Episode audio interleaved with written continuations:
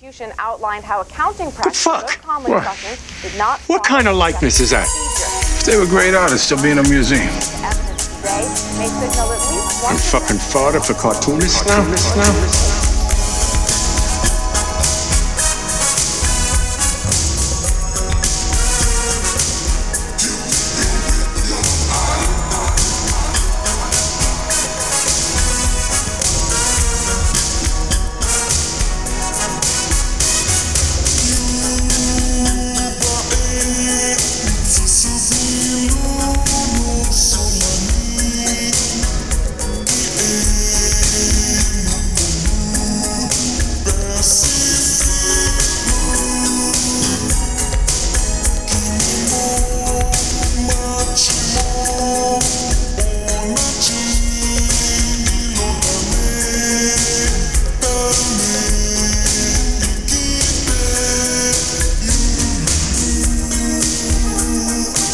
Okay, it's time for another fantastic episode of Gutter Boys. Gutter Boys is a small press comics podcast about the ins, the outs, the highs, and the very deep, endless lows of making comics. I'm your host, JB, with my co host, Cam. On today's episode, episode uh, 79. 79. On today's episode, we are joined with South Dakota based cartoonist Mark Wagner. Or Vagner if you're a real poon hound. Wagner. Sorry, Mark. and Mark's girlfriend. oh yeah. Mark's got a new book out called Metal, currently being distributed by Stranger Fanzines, aka Strangers Publishing now. yep. They're finally, uh, I guess, going all in with the small press publishing. Yeah, they and I haven't seen a zine in a while, so maybe they're just done with the zine. I don't know. I feel like it's been a year plus without a zine, so Yeah, so we talked to Mark about his new book, uh, his past work. Uh, so yeah, if you guys are a fan of his work, I think you'll enjoy it. If you've never heard of him before, uh, you know, listen to the podcast or listen to this episode and go check out his work. It's uh, it's really good. yeah, you can get the new book Metal at uh, strangerspublishing.com. It uh, is a really phenomenal book, really surrealistic horror kind of stuff. We get into that with him on the uh, back end of the show. I'm pretty sure he still has copies of his older work too that he self-published, right? Yeah, Dead Cells. Uh, I don't think he has Missing Cat anymore. He kind of the vibe I got from our interview with him is he kind of denounced that, but um, he might. I don't know. DM him. Uh, yeah, I don't think a person's going to say no to money, regardless yeah. of if whether or not not in this like. economy. Yeah, exactly, exactly. Yeah, you sell Are one guys comic ready? and you get two gallons of gas. Are you guys baby. ready for this show to go to absolute shit in the Yep. next six months as we spiral into the Great Depression? Yep. Actually, you know what? Uh, since uh, money is about to be tight, this is a great time to plug our Patreon, gutterboys.top or patreon.com forward slash gutterboys. You can get bonus content and physical goods there. I got a feeling that the numbers on that are gonna take a quick dive, and then Well, to incentivize, I, I thought of an idea, and uh, you know, you can edit this out. But if you just want to throw us a buck on Patreon, you know, you don't get any content for that. But I have an idea that if we can get the Patreon to two grand, two thousand dollars a month, and we're like twelve hundred off of that right now. But if we can get it to two grand. Hey, it's something. It's a goal. But if we can get to two grand, we'll go weekly with guests yeah. There what do you well, think we- about that? Would that be- would- oh, you mean like on the main feed? on the main feed. I think that'd be a Yeah. okay. Hmm. Yeah. Maybe. yeah, that'd Yeah, be I more think that would just for mean you. our. I think our Patreon episodes would just become even more loose. Yeah, uh, but I mean, you know, we would still do two a month. But I mean, if people people come for the main feed and our diehards stay for the Patreon, so if we can get those people Yeah. that just want Yeah, more yeah, of the main feed to give us some money, hey, Yeah. Uh, my uh, my opinion is is that all the diehards are already all in at this point. I don't think. I think the only way the only way we're going to grow that Patreon is if we somehow magically convert a bunch of random people that periodically listen to the main feed for free. Yeah. and they feel bad for us. Yeah. and uh, Yeah, that- so that- yeah, that's what I'm feel thinking. bad. Yeah, feel Yeah. bad and get us to two grand a month, and we'll go. Uh, we'll go uh, weekly, and uh, you might have some repeat guests there. You know, maybe some of the Uh, Patreon yeah, stuff. No, will- we definitely will. Let's be honest. yeah. Um, but if you want us to go, no, I mean we, but we could talk about that off the air. But yeah, no, yeah, yeah, yeah, yeah, I, that's something I thought of, like to incentivize like smaller Uh-huh. donations that add up. Uh huh. Yeah, Yeah, but if you know, if you have like a rich uncle or something, and they just don't know what to do with all their money that they're fucking swimming around in in their Yeah. their big uh, Scrooge McDuck pool safe house, uh, you can send it our way. That's at gutterboys.top or gutterboys uh, on Patreon, patreon.com backslash gutterboys. Yeah. Uh, all right, so let's uh, dive into plugs because I know we got a lot. There's not a whole lot of news to cover, and most of the stuff that barely counts as news we're going to talk about in our Patreon episode, which we are going to record immediately after this. Yeah. I'm going to be, I'm going to be gone for a week, so you know, gotta fucking get my shit in before I leave. Yeah, so this one's just going to be shout outs, and then uh, we'll probably return with news uh, on the next main feed. But if you want quote unquote timely news, I guess subscribe to the Patreon and you'll hear what we had Yeah. to talk about on there. Uh, Yeah. Uh, but yeah, so starting off with shout outs, uh, I want to shout out friend of the show up north, Canadian cartoonist Rob Mursky sent us a new issue of Sludgy, Sludgy number four. Rob's still cranking away at this despite starting new series that are exclusively available via his Patreon. Uh, you know what you're getting with Sludgy at this point consistent, uh, really good, funny comics that on the surface looks like they'd be for kids, but uh, once you read them, you realize they're a little naughty and not for children. But you could definitely find Rob online on Instagram at MerskTunes on Instagram.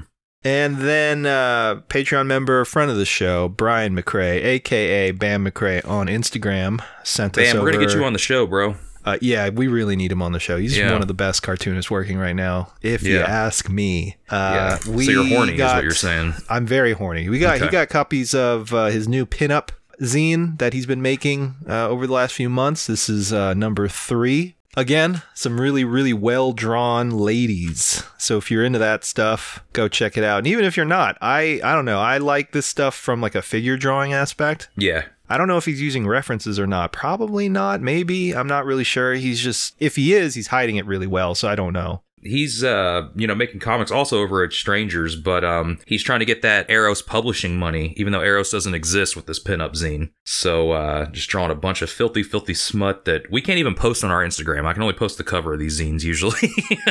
Right. They're like an extreme close up. Yeah, we don't want to get flagged. We get enough of that as is. Yeah. But yeah, shout out uh, Bam. He will be on the show eventually. There's a process to this. We talked to you for like a year about, or I talked to you rather for like six months to a year about coming on. And then eventually it happens. Yeah. If you DM me and ask to be on the show, I'm going to block you. I'm just saying that right now. Yeah. We're, we're learning from Gleb. yeah. yeah.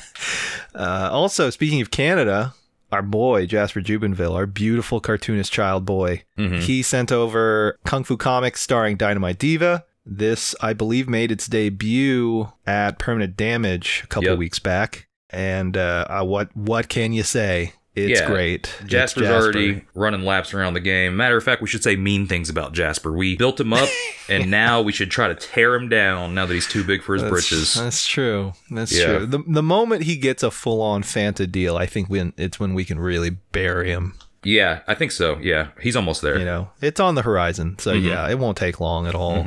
Nate, however, Nate Garcia, we'll we'll talk shit about him now. Like we'll we'll preemptively bury him before Yeah. he gets big. Hmm He's already big. Uh, yeah, yeah, yeah. I guess. Yeah, Nate's- don't feed his ego. He's gonna. Yeah. I mean, we talk about it on the back end of this interview, but uh, Nate just got a review in Four Color Comics that was like, when will Nate go too far? Three comics into the game. He already talking about when he'll go too far. no, but shout out Lil Nate. Does I mean, Nate obviously. have a new kind of autism? oh, shit. Next up, uh, Cameron Hathaway sent over uh, Clusterfucks comics as well as the uh, free comic book day accompaniment uh, that came with that as well. Uh, you know, Clusterfucks is an anthology that you know is a sponsor of the show. They sent over Clusterfucks comics issue four, which is packed to the gills with tons of contributors featuring Jason Cavelli, Cameron Zavala, Tony De Pasquale, Umberto Tonella, Eric Jasek, uh, Chad Cook, Miguel Aguilar, Jason Morrow, Alexander Daikaiju. That's a fake name, bro. And Drew B. Hall. Uh, you can check out Cameron online at Clusterfucks Comics on Instagram, F U X and Fucks. And he also sent over the free comic book day issue, which um, I don't know if you still have that, but it is kind of interesting to see that he went traditional size and actually uh, changed up the printing method. I, I'm kind of curious to know, you know, how he got this set up in stores for free comic book day. I think it's interesting that uh, when indie companies try to participate in the mainstream events. So I should hit him up and ask him about that. But yeah, uh, great work to all the contributors and follow them online at Clusterfucks Comics.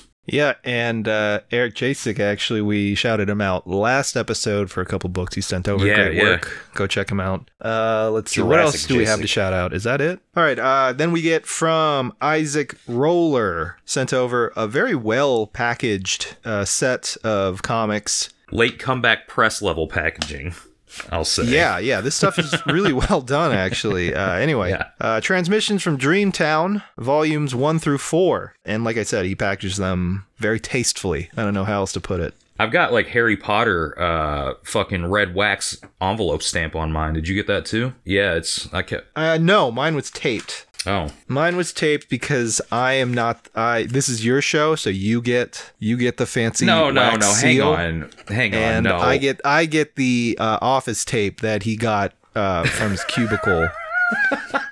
Are you are you looking No, you're looking at the actual like zine holder. Mine's taped too. Did you keep the little envelope that he gave it to you in? I don't. No, there's no. It was in a, a volume. It was in like this little um, envelope thing that he made. It looks like from a magazine or something. It's Yeah, like that's what I got, Japanese too. magazine. Yeah, but it's not. It's not wax sealed. It's with just regular. Bro, uh, okay. tape. if you're if you're gonna send us stuff, it's gotta be consistent, okay, people? No No, it's fine. I get it. Cam is the host of the show. Uh, No. I am. I'm. I'm just here uh, to get the show canceled. This is JB's show, actually. He asked me to do it, folks. Um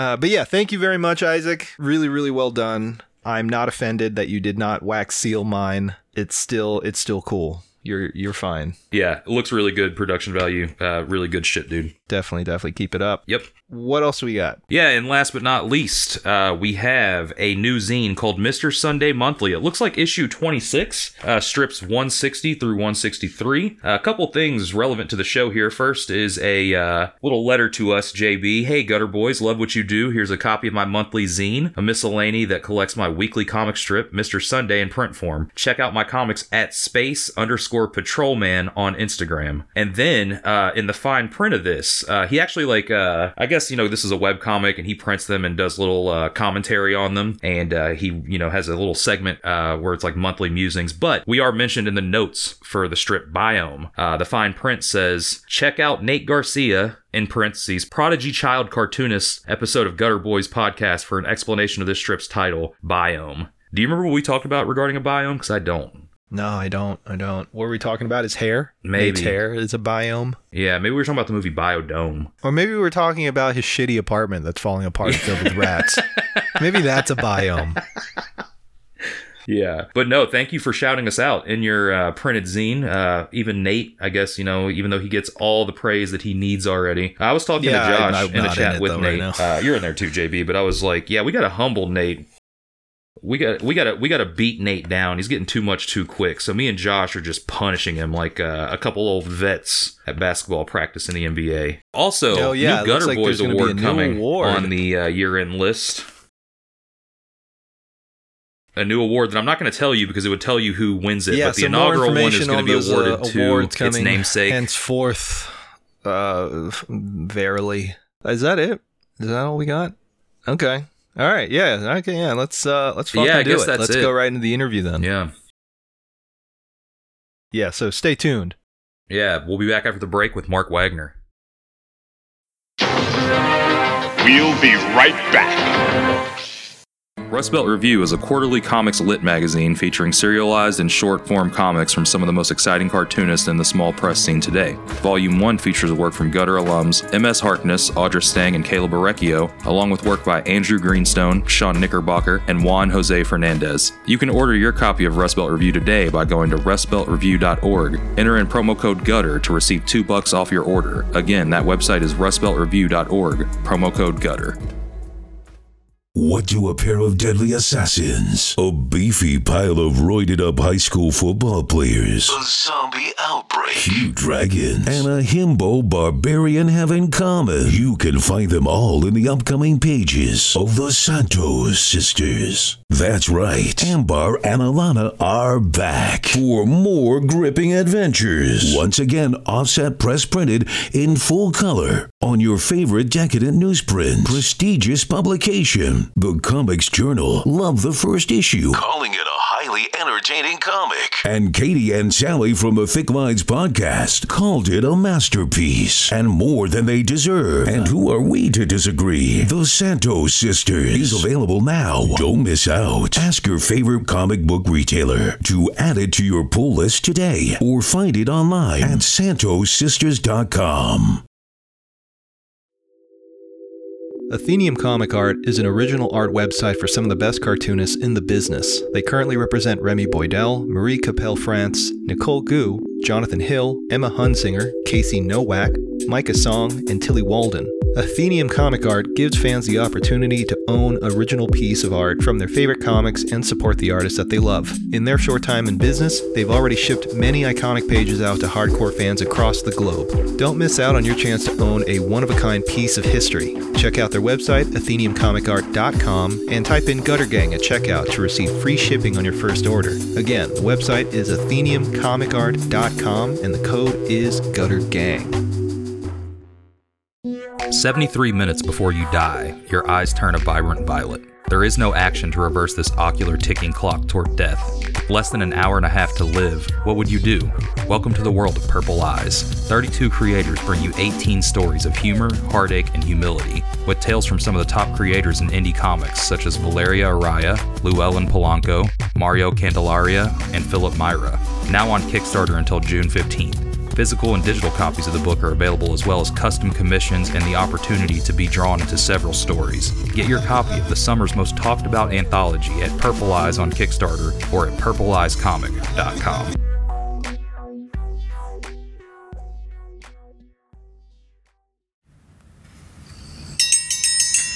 Morning, Gary. Morning, Marianne. Need a menu? Nah, I'll just have the usual. You sure do love your eggs and coffee, Gary. Best way to start your morning, Marianne. Well, that and an issue of Town and County. What's that? Town and County is a new comic series written and drawn by cartoonist Alex Nall. He's that guy that wrote them books about teaching and that Mr. Rogers feller. Oh, he was such a nice man. The first issue is 36 pages of black and white comic stories with beautiful color covers and features six stories about folks in our little township here in Illinois, like Susie Barber, the house cleaner that uncovers her client's dirty laundry, if you know what I mean, and Stanley Pepper, that big feller that just lost his job and took to drinking every night at Bugs's Tavern. Well, ain't that something? Town and County is published by Ivy Terrace Press, headquartered in Chicago. Chicago? Who would want to live there? So dirty. Each issue comes with a copy of the Hometown Hero, our little town's newsletter, and it's only $8. $8? Where can I get it, Gary? You can order a copy of Town and County on the internet at Store Envy slash Alex Comics. Oh, there's your breakfast, Gary. Thanks, Marianne. Ah, nothing like a cup of coffee and a good comic book. Hey Gutter Gang, Cam here to tell you about Soggy Landing again, longtime supporter of the podcast. They recently sent us printed copies of the first three chapters to review and are currently posting chapter 4 online with updates on Instagram. And while I personally haven't seen any of chapter 4 since I don't read webcomics, I can tell you the first three chapters are really fun to read and full of weed smoking wizards and hijinks. They've also been contributors to Rust Belt Review issues 3 and 4 with some soggy side stories, so make sure to check those out too. You can read Soggy Landing over on Study Group Comics and over on Instagram at Ian Densford or at welcome underscore two underscore soggy underscore landing. Soggy Landing, hell yeah, dude. The Last Aviatrix is a post nuclear adventure comic by independent Los Angeles based cartoonist Buster Cagle. The story follows Summer, our last aviatrix, who pilots the sole surviving airplane, a nuclear powered B 29. As she travels the ruined world finding ways to survive and help humanity while dealing with the imminent threat of the Atomborn, a rare breed of atomic wizards that want to see her out of the sky, her mission becomes complicated when she accidentally picks up Henry, an Atom-born child who wields incredible power, and Clementine, a berserker on a quest for vengeance. Can our aviatrix survive this ruined and irradiated wasteland? Wasteland? Every issue can be read for free on bustercagle.com slash comics. Paper copies can be ordered as well, but, you know, you can still read it for free. If you like Wizards or Warplanes, go check it out.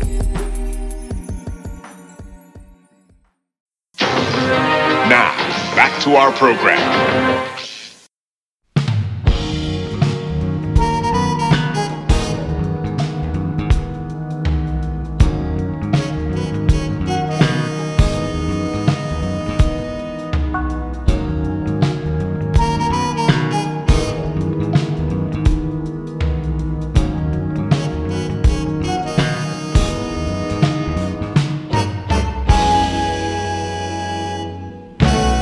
And we're back from the break. Today we are joined with cartoonist Mark Wagner, based out of South Dakota. Uh, how you doing, Mark? I'm good. Thanks for having me.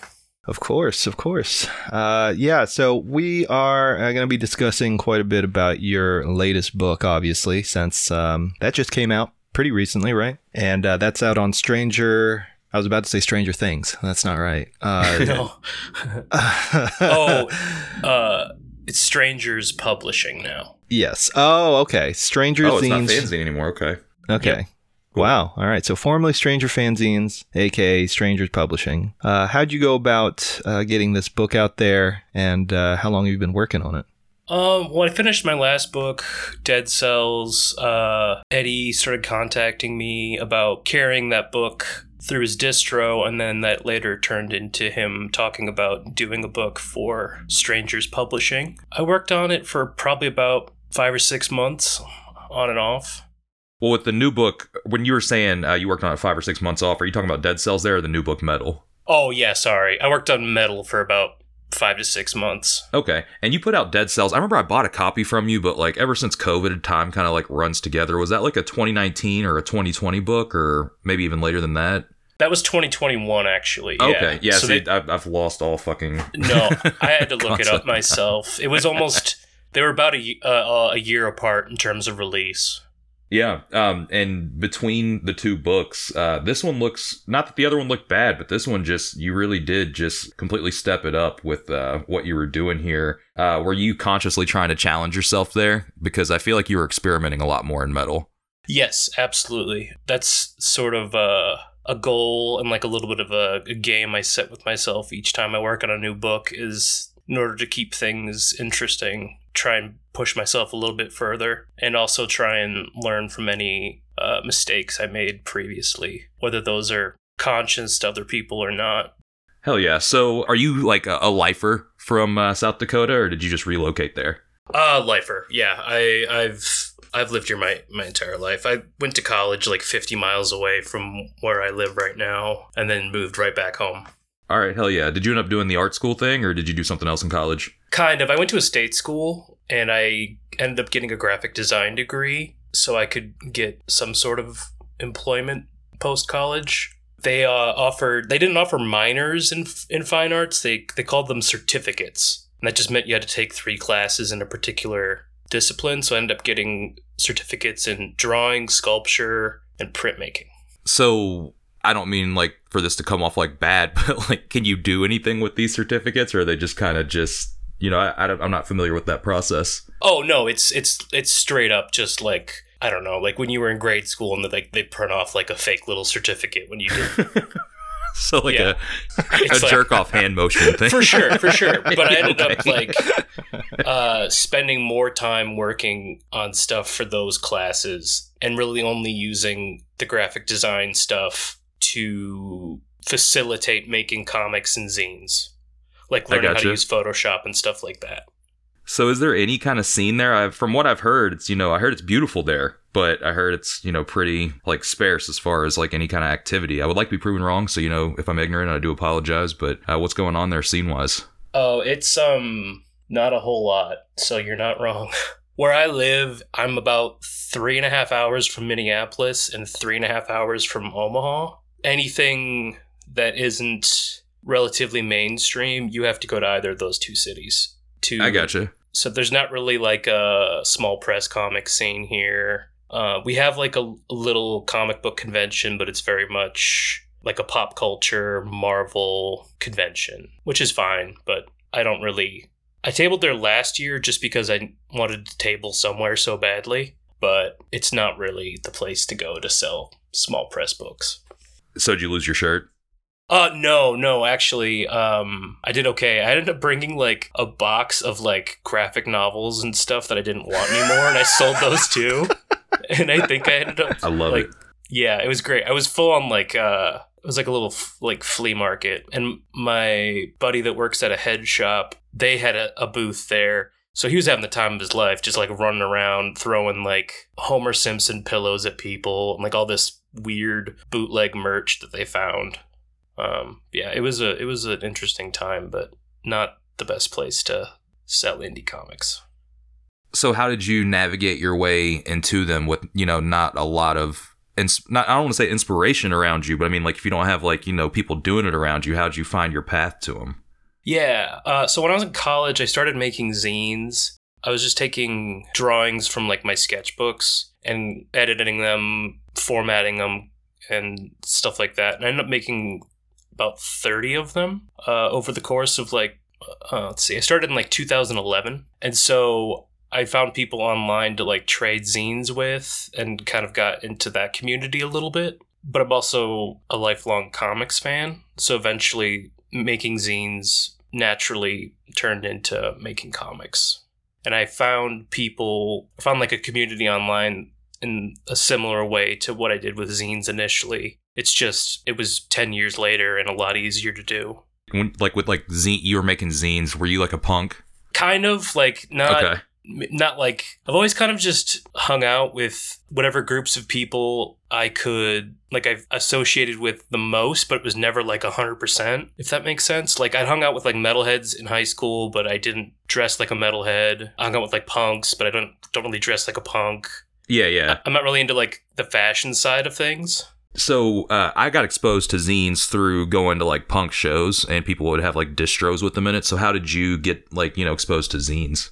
So in college, uh, in college they took us uh, on a trip to Dallas for like a graphic design students conference thing, and there was an illustrator there who she teaches graphic design in Portland. Her name is Kate Bingaman Burt, and she actually gave this presentation on zines, and that kind of like opened my eyes to like I hadn't probably honestly even heard of a zine up until then. Like looking back now, I was exposed to things that I would call zines now a lot of like like punk fanzines and stuff at shows. But so she gave this this lecture and then had like a zine making workshop afterwards. And as soon as I got back from Dallas, I like made my first zine and then just kept making them for years after that and like finding ways to to sell them or trade them and similar to the way I make my comics learning from each one how to make the next one better.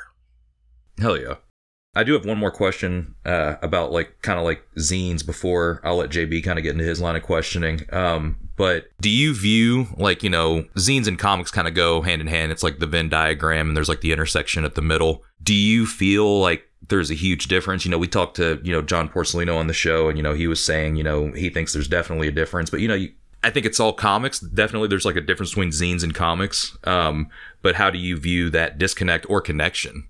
I think there's definitely more of a connection than a disconnect. I think it's if you kind of want to get like a little like carny with it, you can change that definition depending on like what show you want to table at. I don't think Right. it, there's really too much of a difference. Like, uh, because I've tabled at like zine fests and sold comics and not had an issue, and I've tabled at comic festivals and sold just zines of drawings. I guess it just comes down in terms of like content, but really, I mean, you could just lie to people and tell them this comic's a zine and get into a little zine fest or something. Yeah, for sure. I, I look at it as like production value. Like For if sure. you're making it yourself, I think it's a zine. That's sure. that's kind of how I outline it in my head. But you know, I think I guess everybody has their own little definition or nuance to it. I think the production is probably one of the only tangible or finite differences that you could really make a black or white argument about. I know that some people, like, no matter how it's produced, as long as you're the one that's publishing it, it's a zine. I think it's something you could go back and forth on until the end of time. Yeah, for sure. I don't think there's a right or wrong answer to it. Yeah. All right, so getting into uh, process, let's get into process talk. So I know early on, you, a lot of your work was done analog on paper. Has that changed at all? So with Dead Cells, that was done entirely on a little 10 inch iPad that I Okay. bought. I bought it right before the pandemic started. And so I spent a few months learning how to draw on that.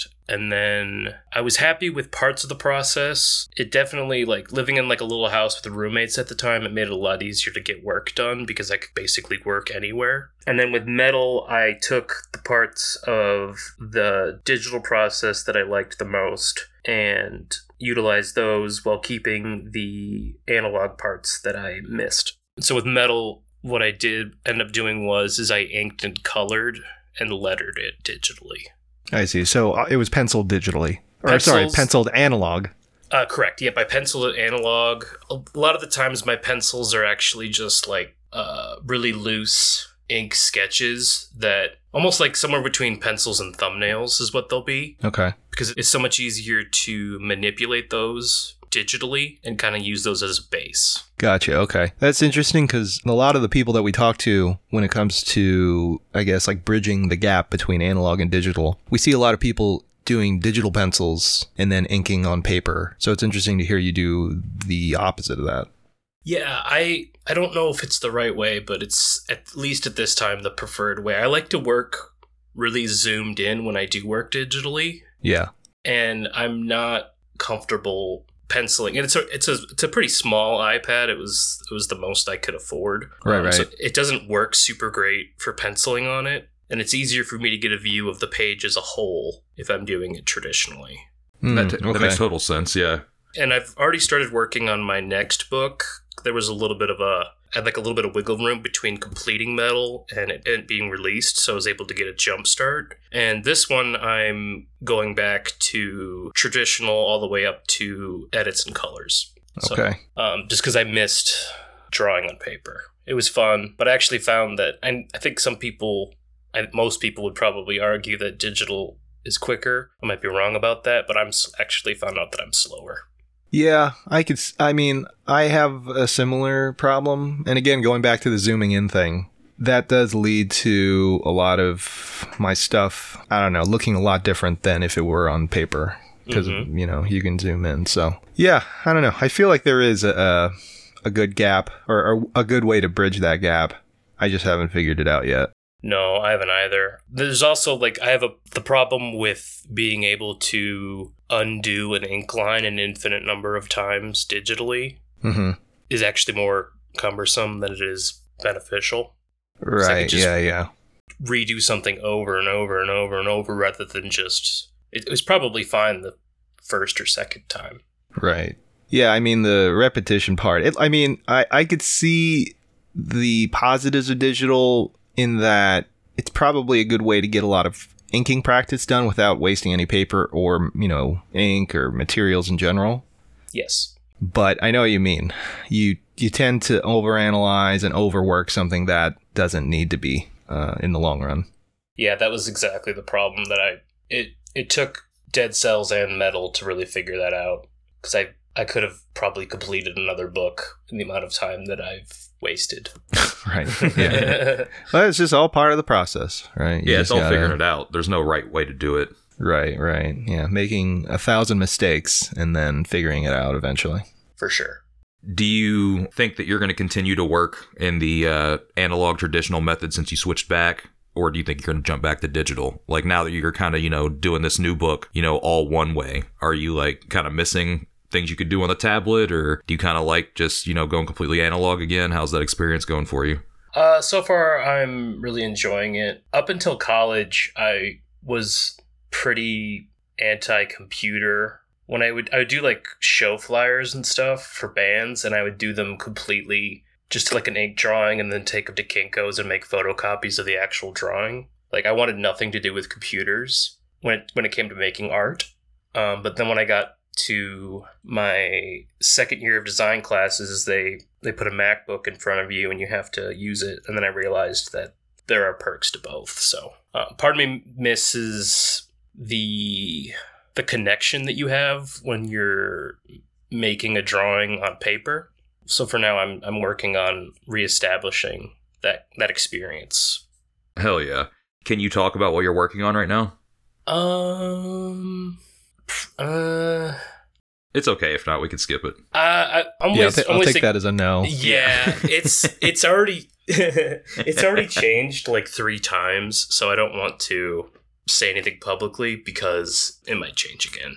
I gotcha. So are you just like in the very beginning, like planning processes, like Yeah. thumbnailing and stuff? Okay. Well, thumbnailing. I've got some pages done. I I want them to do sh- a couple shorter stories and then one longer one. So I'm I'm using the shorter stories as like a practice run in a way, For sure.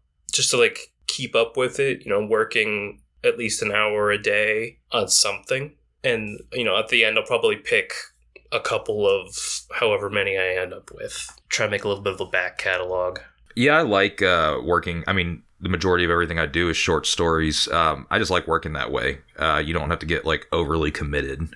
I've got some long script ideas that I've been working on over the past couple years, but I don't even know if I'll ever venture outside a you know a 16 to 24 page short story ever. I don't know if I have a, a graphic novel quote unquote in me.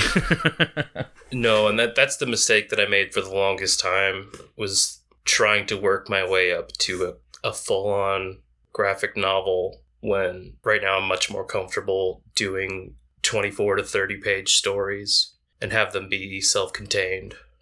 For sure. I think there's something to that. I mean, and also you get to play around with, you know, a lot of different things and have a lot of different irons going in the fire. So Mhm. it's just my preferred way of working, but, you know, it's whatever you prefer. But it's kind of funny because I feel like when everybody enters comics, and maybe, you know, you all don't, but you want, you have this like grand, you know, vision. Then you start to like realize how hard the shit is. You're like, yeah, I'm gonna, I'm not gonna do this 300 page thing that I thought I was gonna do.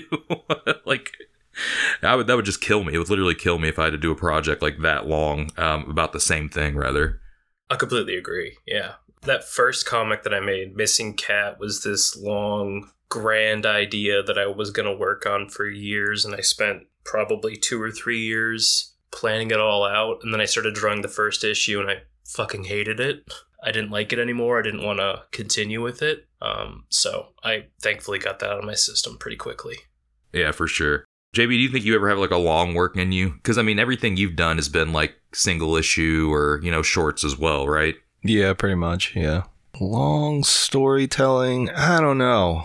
It would have to be something that I'm like really, really into, and also uh, like have enough gas in the story to really extend it. Yeah, Because I mean, I guess there's like shortcuts too that I could do, where it's just like three panel pages. um, I mean, it would still be a lot of rendering or whatever, but still, uh, there's there's ways to do that. I don't know. I don't know. I haven't really thought about it. I was approached maybe one or two times with something that would be like a 60 plus page type situation. Uh, so I, I guess I could probably pull it off, but yeah, I don't know. It would just it would really depend on what the story was, how I would approach drawing it. You know, just a lot of variables. hell yeah. One thing I do like about metal, I do want to talk about like your storytelling. Um, you know, for those of you who haven't read the book and you're listening to the interview here, uh, the elevator pitch for metal is uh, a couple, you know, I'm to guess small time burglars. They kind of seem like they're, I don't want to say completely inexperienced, but they're not like, you know, big league burglars. Uh, they decide to uh, break into a home and the home is haunted. And then you have this really surrealist uh, horror comic. I feel like your storytelling leaves a lot open for interpretation, something that I like, you know, just not necessarily a lot going on in some of the backgrounds. So you kind of just let that mood and atmosphere build. It's something that I personally use. I feel like your storytelling is stronger in this book, but a lot of it is open for interpretation. Do you have like, you know, your own understanding of what you want the reader to take from this? Or, you know, when you're making this with the reader in mind, do you want them to kind of take what they want from it in those surreal moments? Or do you feel like there's something for them to get that is there? Your assessment is correct. I I wanted to make something that sort of, for one, I like making co- uh, when I make comics or I'm trying to tell a story. I want to make an experience that is not only open to interpretation but invites revisiting. Mhm. It's something that you could read multiple times and get different things out of it. There's certainly, and as far as what the story's about, I have a personal answer, but I don't really care if that comes forward. Like if I got gotcha.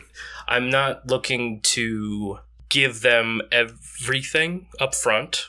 hmm There was a couple years ago, but I saw an an illustrator give a presentation, and he talked about wanting to make art. He was talking about how he was very jealous of musicians because people will listen to a song dozens of times. But usually, if you're looking at a, like a painting or a picture, unless it's something that you absolutely love, uh, you might only look at it once. And so I wanted to make something that was abstract enough to where people can project onto it whatever they want. I don't want to give them the answer. Um, I'm not trying to compare myself in any way, but it's similar to like David Lynch's work. No, definitely. I would call this comic Lynchian. Yeah, for sure. Yeah, I, I, I really admire how he's not giving you all the answers and he's not telling you that you're incorrect. Right. I mean, fuck, he doesn't even tell his actors the answers. Right. So, I mean, yeah. Which I'm sure is why he gets so, such interesting uh, performances out of, you know, people that don't necessarily show that kind of range usually. For sure. So going back to process, uh, I noticed that a lot of your work, the way you render stuff, seems to be influenced a lot by uh, relief printing. Am I off base with that assumption? Uh, no, no, no. Like previous, like I said a little bit earlier, I took four printmaking classes uh, when I was in college. It's a process I like very much. I really like uh, thick lines, and I like the type of mark making that you're able to get through various printmaking processes. You're talking about the Mm, okay. podcast, right? Yeah, I also was like gonna the say podcast. we got to clip that and send it over to Katie. I'm pretty sure they'll they'll be able to use that. At I really point. like thick lines. Podcast. No, I was just thinking about you know because I I you know I took a lot of printmaking courses too when I was in college, and I really enjoyed uh, relief printing and you know using lino cuts and and even wood blocks, even though that was a pain in the ass. It would be interesting to see if you would tackle an entire you know 24 page plus story that's completely illustrated using that process only. Yeah, I'm definitely open to the idea. I still have all my lino cut tools. Regardless of whatever medium I was working at or working in in college, I always would reuse characters. And there were a couple of times where I would make prints that were basically a comic strip, like a silent comic strip. Right. Intaglio, we did a little bit with like copper plates, but lino cuts were my preferred printmaking technique. We weren't set up for screen printing at all. Oh, really? Yeah, uh, it was not a. The art building at the school I went to was like an old cafeteria building that they just gave to the art department. Gotcha. No, my school was very similar. It was a state school, and uh, I think the music department.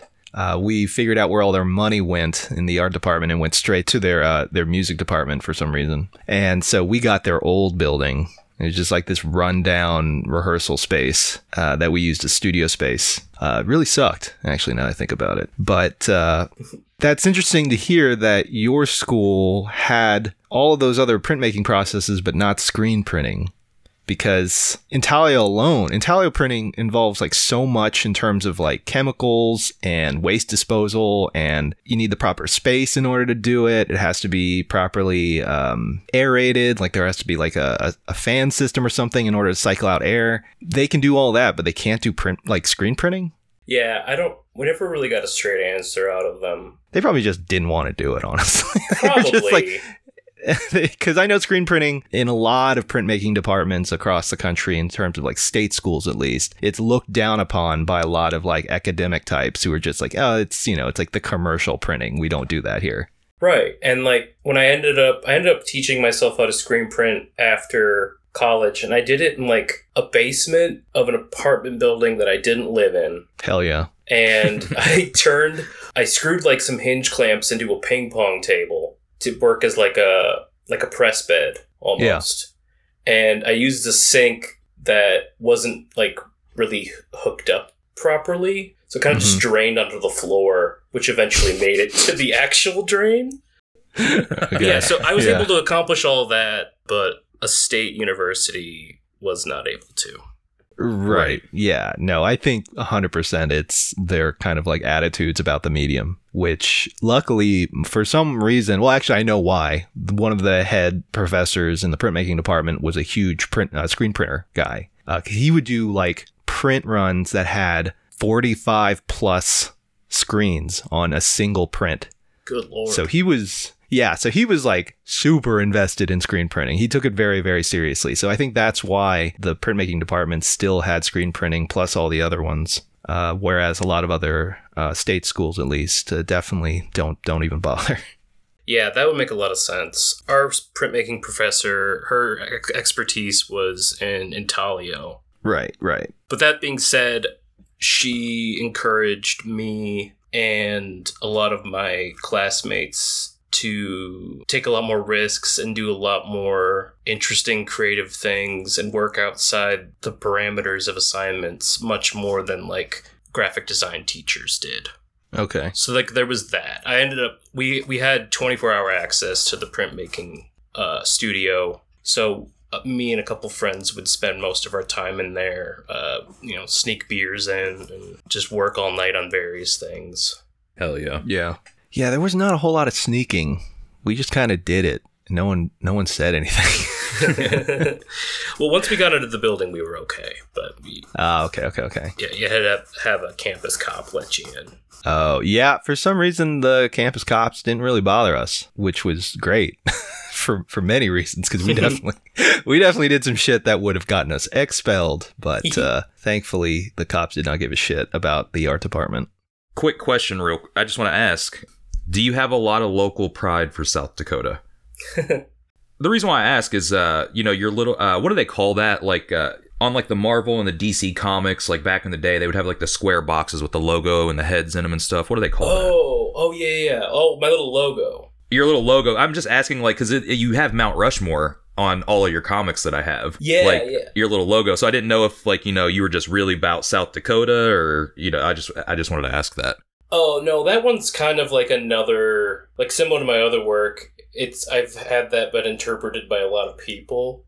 Mm-hmm. I personally, if it wasn't so cheap to live here and my family wasn't here, I couldn't give two shits. It's a politically very fucked place.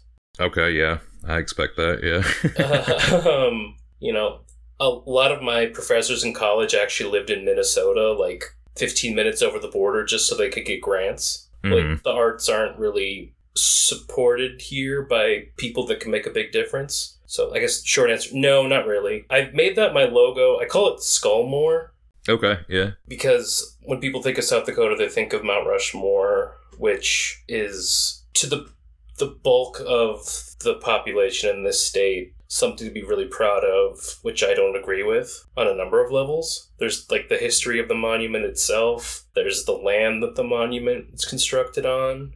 There's just a really dark history there. Mhm. Um, so I, I use that as my logo. Uh, initially was was to you know since I was sending stuff all over the country, let people know where I'm at, but also to subvert the state's own iconography in a way. Hell yeah. All right, I got you. Cool. Yeah, I was curious about that. Like, I was, you know, I didn't know if it was like a local like pride thing, so it's cool to kind of hear you explain that there. Yeah. Alrighty, so it comes that time of the show where we uh, take our listener questions and ask our guests and answer them if they apply to us as well. As always, if you want to participate with the show or with our guests, uh, you could follow us on Instagram at GutterBoysPod. We're also on Twitter, or you can email us at gutterboyspodcast at gmail.com. We usually put up little questionnaires, or you can just shoot us a question via email. Uh, first question came from uh, Instagram user Poops McGee and the Dirty Three. Wrote in and asked, I'm 100% sure you're going to talk about this, but what's Mark's biggest inspiration? That's actually kind of a difficult question. Is that a difficult question? Yeah, to put it just on one, what's some like shit you're inspired by recently? How about that? Let's let's change it. Sorry to change your question there, but Yeah, what no. are you vibing with recently? The one that doesn't really waver would be Charles Burns. I can see his influence in your work, not in like a blatant way, but I could definitely see that your inking techniques are informed by that. Yeah, I got into that pretty late, and I spent I spent all of my uh whatever those those COVID stimulus checks buying as many of his books as I could. Hell yeah. I've only read uh The Black Hole and then like the three big one, like it was like the X'd Out trilogy or whatever. That's the only thing I've ever read by him, but uh all really great stuff. Yeah, I I got uh Skin Deep and uh Hard Boiled Defective Stories off eBay and Big Baby. And I think out of everything, Black Hole's my least favorite. Not to say that I don't like it. I, I like it quite a bit, but that uh, Last Look trilogy is probably my favorite comic. Hell yeah. Uh, JB brought one to the retreat when we were there, that El Borbah book, and I didn't sit down to actually read it, but I flipped through it and it looked sick as fuck. Yeah, so that's the the Fantagraphics version of that is called El Borbah. Um, but the one I have is older, and that's that's hard boiled defective stories. That stuff's Oh, wild. okay, okay. Yeah, it's great. Yeah, it looks sick. Hell yeah. All right, friend of the show, patron, and Thick Lines co host, Skelly Skelly Skelly, aka Katie Skelly. What's up, Katie? Katie says, Mark gave metal to me at permanent damage and it's fire. What influenced the story? Yeah, so uh, shout out Katie. Uh, it was really cool. I went to Los Angeles to see Bauhaus, and it just so happened to be the same weekend the permanent damage was going on. So I was able to meet uh, Katie and then Nate, Nate Garcia, Jasper, All the kids. all the kids, and Pettinger and stuff, and Simon Hanselmann, of course. So that was a really, really important trip. It put a lot of things into perspective. I guess being so isolated in the Midwest, it was really cool to get to to meet everybody. So, anyways, the story of metal is the story was influenced by uh, a house in my neighborhood. I drive by every day going to work and every day coming home. It's this abandoned mansion that just has been rotting away for years. And a friend of mine was joking about breaking in and taking a look around. And so that was sort of the basis of the story. But that friend actually ended up moving away not too long after. And so them moving away ended up influencing the story. Like I didn't realize it until I reread it when I was finished that my my personal experience with the story has a lot to do with uh, dwelling on the past, feeling nostalgic for for experiences and like personal relationships that aren't what they used to be. hmm It's kind of like getting drunk on nostalgia, and rather than focusing on like where things can go I gotcha. it was also I before I watched uh, before I made the comic, uh, I was watching a lot of I watched almost all of John Carpenter's movies and quite a few Argento movies. So I think a lot of that seeped in there too. Hell yeah. Alrighty, next question. Uh, you said you don't want to answer your girlfriend's question. nah, she can ask me herself. Okay. Well, we're gonna leave it in just so you know. The last thing we need is more people thinking that the Gutter Boys are silencing women. That's fair. That's so fair. um, we're gonna we're gonna Which we we're are. gonna- To be clear, we are. That's what we're doing here, but it's because Mark said so, folks. So That's true. uh, right. That's true. He's bypassing our sexism and he's doing it for other reasons. So, yes. yeah. Alrighty, Instagram user Tom Stew Divine has a two-parter for you. Uh, first part, out of metal, dead cells, and missing cat. What was your favorite to work on? And then they follow that up with, are you looking at moving away from South Dakota? Yeah, uh, Tom's a friend of mine, local comics enthusiast. Shout out to Tom. It would probably go in metal's the most enjoyable uh, to work on. I was I felt a lot more confident in my abilities while working on that. So that was the one I enjoyed working on the most. Presently, I have no plans of leaving South Dakota due to uh, if I'm poor here, I'm probably gonna be really poor anywhere else. um, Yeah. Yeah. yeah. but uh, thank you to Tom. He's been a, a long time supporter of my work, and he makes being a small press comic book artist a lot more bearable and enjoyable. He's been really getting into small press lately, so it's been really cool to talk to him about that stuff. Hell yeah! Shout out Tom. Nice. Was he like predominantly like a big two guy before? No, but like maybe he's kind of like all over the place. He's very knowledgeable. Um, we go to the same comic book store. Uh, there's only four in the whole state. Oh, okay. Yeah. That, that narrows it down. Yeah. yeah, yeah. But um, yeah, no, Tom's sick. He's very open minded when it comes to comics. So Well, we don't like that here. So yeah. I don't know what to tell you, Tom. Our way or the highway, Tom. that's true. Yeah, That's true. exactly. All right. Uh, next question is from friend of the show, patron member, Instagram user Mark L. Dude. Shout out Mark, Mark Martinez. Go pick up his variant cover that he did for a recent Godzilla comic. That's pretty cool. Uh, Mark asked, What influenced his color palette in metal? It reminded me of the 90s Cup or 90s Taco Bell interiors. So we kind of sort of touched on that a little bit. It seems like a lot of that was probably pulled from uh, Carpenter and Argento and sort of like that very uh, bordering on neon, very bright, vibrant colors. Yeah, yeah. That the um a lot of that was probably subconscious. Um, but I did spend a lot of time in Taco Bells in the '90s, so I'm not going to discount that either. Uh, who among us hasn't? Correct. Right. Correct. It's the uh, the fast food franchise of the working family. hmm Or just this the perpetually solo sad sack. Yeah. Yeah. yeah. There's nothing yeah, there's nothing more affirming than sitting alone in a Taco Bell just housing $20 worth of food down your throat. Yeah. It fucking rocks. Yeah. It's true. yeah.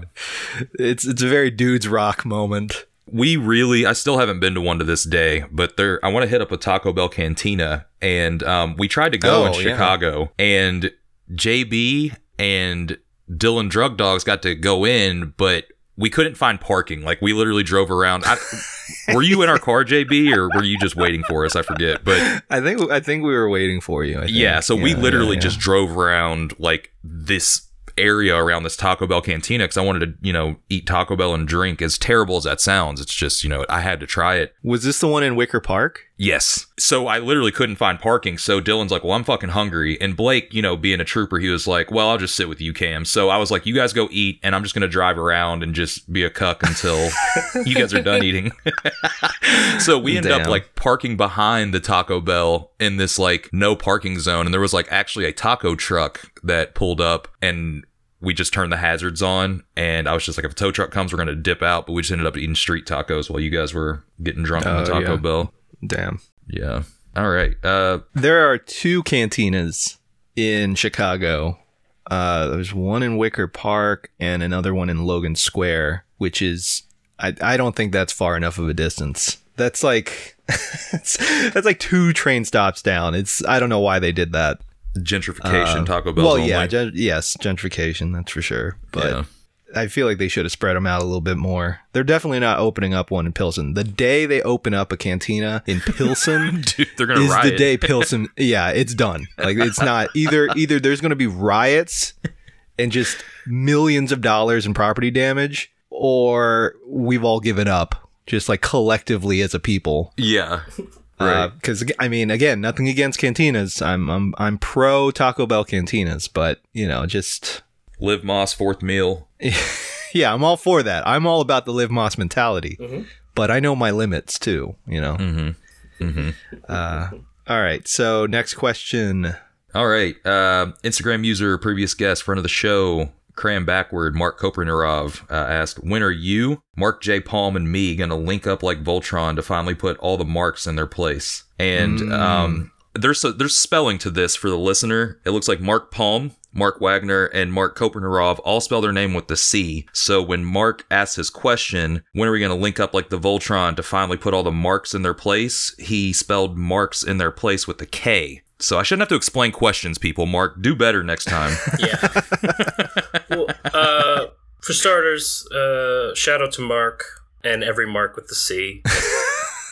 it's uh, you know what's crazy, actually? You know what's really fucking crazy, guys? Sorry to interrupt you. No, no, my please. first name is Marcus. My middle name's Cameron. And if I were to shorten my name, I could be Mark with the C with you all. But I've never been Oh. called Cameron a day in my life. So you guys can fight that fight on your own. Or I've never been called Marcus a day in my life, rather. Uh, Should I just call you Mark from now on? if you if want you want, to. I won't answer.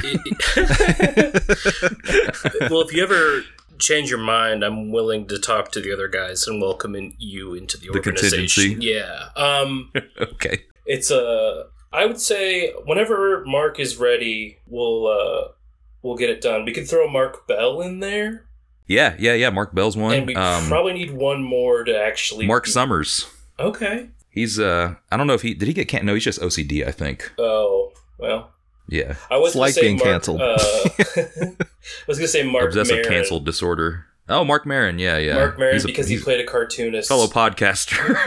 Yeah. yeah. Well, right. he played a cartoonist on a show I never watched, so I'm I'm kind of stretching the rules, but Yeah, talking about cartoonists on shows, this is off topic, but did you see that A24 uh, is actually, and they're shooting it. They're they're doing a uh, like a, a mini series about Adrian Tomine's autobio stuff. Really? Yeah, so we're about to see like uh I guess a a biopic like series of it's based off of the loneliness of the long distance cartoonist. So Oh. I don't know if like it's actually going to be like a character named Adrian or if it's like going to just be some kind of, you know, fictional story inspired by his travels or whatever, but yeah, we're about to see some uh A24 cartoonist representation.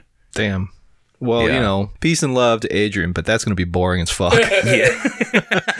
I don't I'll know what watch to tell it you. just to see what it's about, but yeah, it's going to be like overly artsy probably. Uh, and I will also add Not on to that. Uh, I'll add on with Peace and Love. I look forward to the follow up graphic novel from Adrian about how miserable of an experience it was being involved in the production. Yeah, right.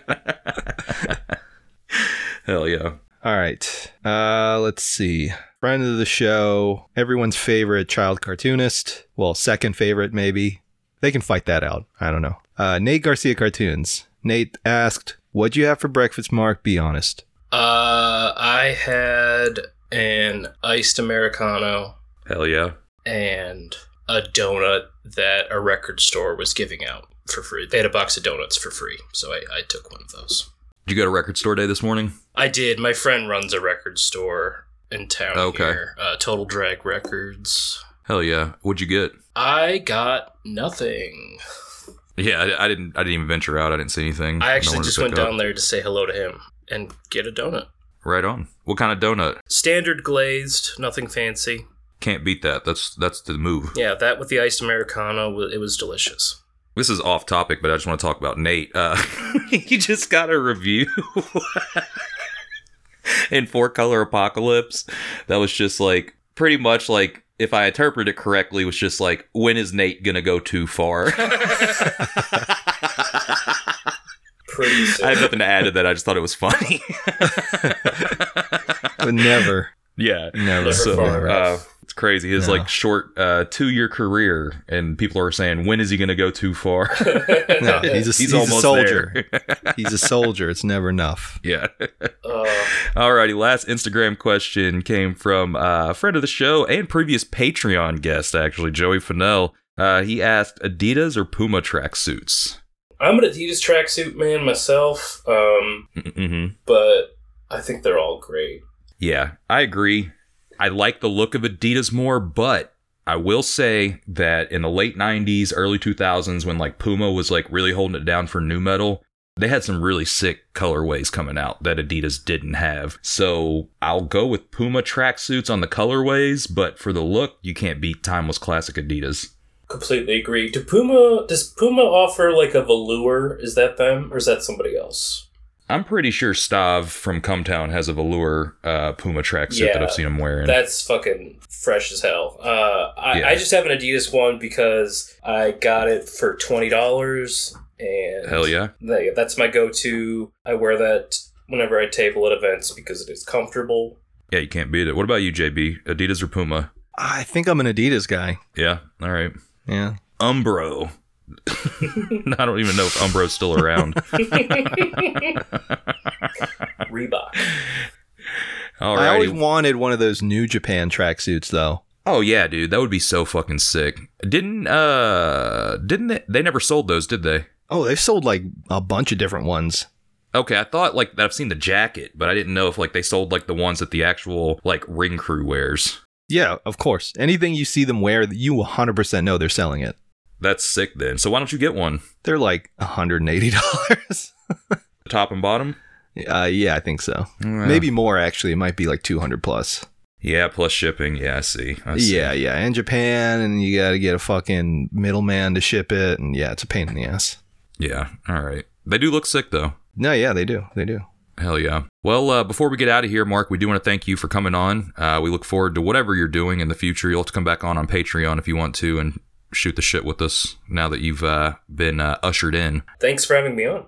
Oh yeah, of course, dude. And uh, before we get out of here, though, uh, where can people, you know, buy the book? Uh, I know it's out via strangers. It actually has a barcode, so they're stepping things up over there. That's pretty sick. I've never even had a fucking barcode. So is this available through Diamond? What's going on? Um, I think that they are. I think there's some distribution announcements coming down. Okay. the way, so I don't know if that's my uh, tale to tell, but they're Hell yeah. uh, yeah, it's my first book with the barcode, so that's really cool. It's available at strangerspublishing.com. There's a bunch of pretty killer books available there too, so you can save yourself some money on shipping. Jasper's uh, Dynamite Diva book is available through there, and that's one of Don't the plug him for free. He gets enough of that on here. okay. out of this is a brief tangent. This doesn't have to stay in, but about out of everybody that I met out at Permanent Damage, Jasper and Katie like tie for like the nicest. yeah, Jasper seems like a very nice, swell boy. Yeah, he, he was a good boy. He's being. It's not his fault that he's being corrupted by Nate. Yeah. Which is That's funny true. because like That's Nate's, Nate's the younger brother. Yeah, for sure.